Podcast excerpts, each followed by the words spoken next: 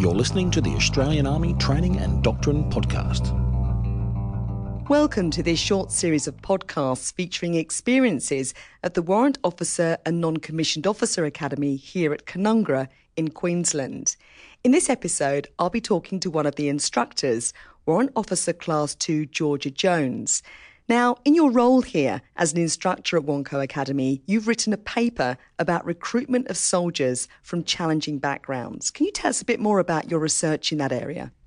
did some research into it through my experience uh, within the army, which I've now been in the army for 20 years. I have had soldiers that have either performed extremely well when they're placed in a position of being outfield or in a situation where they don't have outside distractions, but when there was distractions, they perform quite poorly. And what did you find then as a result of your research? Was there a common theme? Was there a common characteristic that you discovered? Yeah, I think probably by the time I had started doing the research, I had an inkling that the common theme for a lot of these soldiers was they had come from unusual backgrounds, whether it was abusive backgrounds, had been in foster home, unstable situations. So from there, I started to look into or research what that was. And what I came up with or saw was when they talked about children from adverse childhood experiences, and there was those themes. It was mainly from the United States because they had more numbers to be able to get better statistics or better research. But there was a common theme there with a lot of soldiers, or more so people that were from adverse childhood experiences were so much more likely to seek refuge. Approximately 80% of females that had had adverse child experiences would seek refuge in the military, and for men, it was approximately 40 to 60%, depending on the research. We know that they're going to continue to try and join the army, and it's about being able to recruit them appropriately and then place them into a program so that as commanders, we can administer them correctly, we can mentor them correctly, hopefully, not have those adverse administrative issues with those soldiers, and then we start to refer to them as bush soldiers. What do you mean by that term, bush soldiers? Because that is something you talk about in your paper. Bush soldier is, I suppose, a colloquial term that we use with our soldiers, and it's that soldier that performs really, really well when we've got them on operations and we've got them outfield and there's no outside distractions. When they're placed back in, they've come back from outfield, it's a horse in a race with the blinkers on, as soon as you take those blinkers off, uh, we start to have issues. They start to stray away from the job. In the professional army that we do have these days and where we want to be seen, especially in regards to the public eye, I'd say the army is no longer probably a place for the bush soldier, but we need to identify who might be actually a bush soldier and turn them into a well developed soldier through mentoring, appropriate recruitment, and understanding that that bush soldier is probably most likely someone from an adverse childhood experience.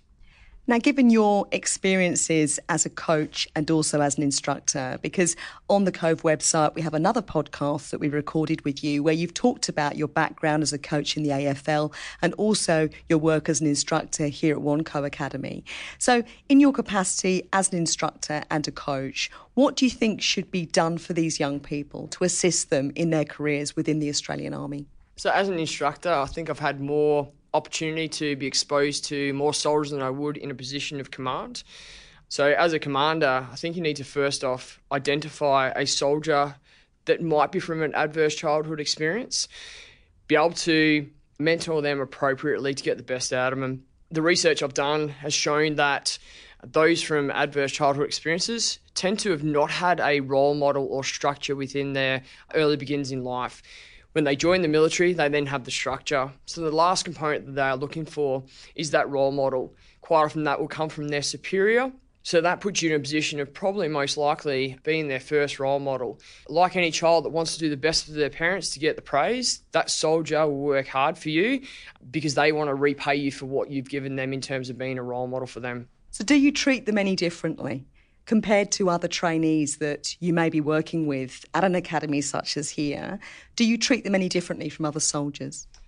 I'm going to reflect on something the RSMA said, and I hope that I don't make a mistake of it because uh, it's probably one of the best things I've heard from the RSMA. He said that all soldiers need to have the same outcome. So when a soldier is disciplined, the outcome for those soldiers will always be the same. So the DFDA action. However, the journey to get to that outcome will differ. So as an instructor, the way a soldier is treated will always remain the same in terms of what they get from me as an instructor, but sometimes they might need little tweaking or different approaches to how you deal with something with that soldier to make sure that you are getting the best out of them, giving the best instructor. That doesn't just happen with people from adverse child experiences. It's every trainee that I have.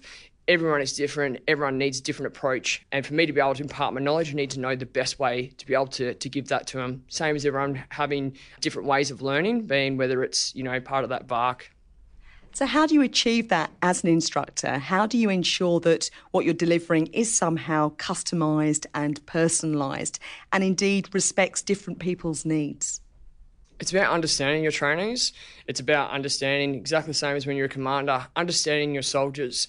Without an understanding of who you are either a role model for, an instructor, or a commander for, you can't give your best to someone if you don't know what you need to give them.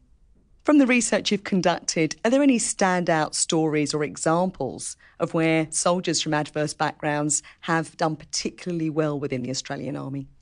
In 2015, I actually did an essay on Corporal Mark Donaldson, VC winner, and reading his biography and trying to do some research into Corporal Mark Donaldson, he talked about his struggles he had as a teenager, losing his father at a really young age, and then his mother had died, which he talks about being the last guiding light of his life had been switched off. And then he joined the army, and you know, probably one of our biggest success stories about seeing someone come from those adverse childhood experiences and probably in some ways assisting him in the scenarios that he talks about overseas on operations as part of being in the teams of the uh, SASR.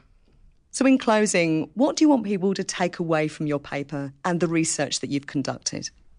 So, in line with the Chief of Army's messaging, he wants us to recruit rather than reject. So, I think that recruitment of soldiers from adverse childhood experiences is an untapped resource. They are going to join, but if we have an understanding of potentially they are from those adverse child experiences, we'll get longevity out of them because we can administer them correctly, give them the appropriate mentoring, and they won't necessarily become administrative burden later on in their career. So we get longer out of them, there's less work for their commanders, um, and it's about that initial recruitment piece allow them to disclose potentially come up with a delinquency index that shows whether they are from that background. And it means we can manage them correctly and give them a, a long-term successful career in the military. And you know you don't know you might just end up with our next vc winner or next rsma it might be from an adverse childhood experience. Warrant officer class 2 Jorja Jones thank you very much. For more podcasts from the WONCO Academy, Visit the Cove website. The web address is www.cove.org.au. That's www.cove.org.au. I'm Captain Sharon Mascaldare. Thank you for listening. This podcast is produced by the Australian Army and is copyright the Commonwealth of Australia.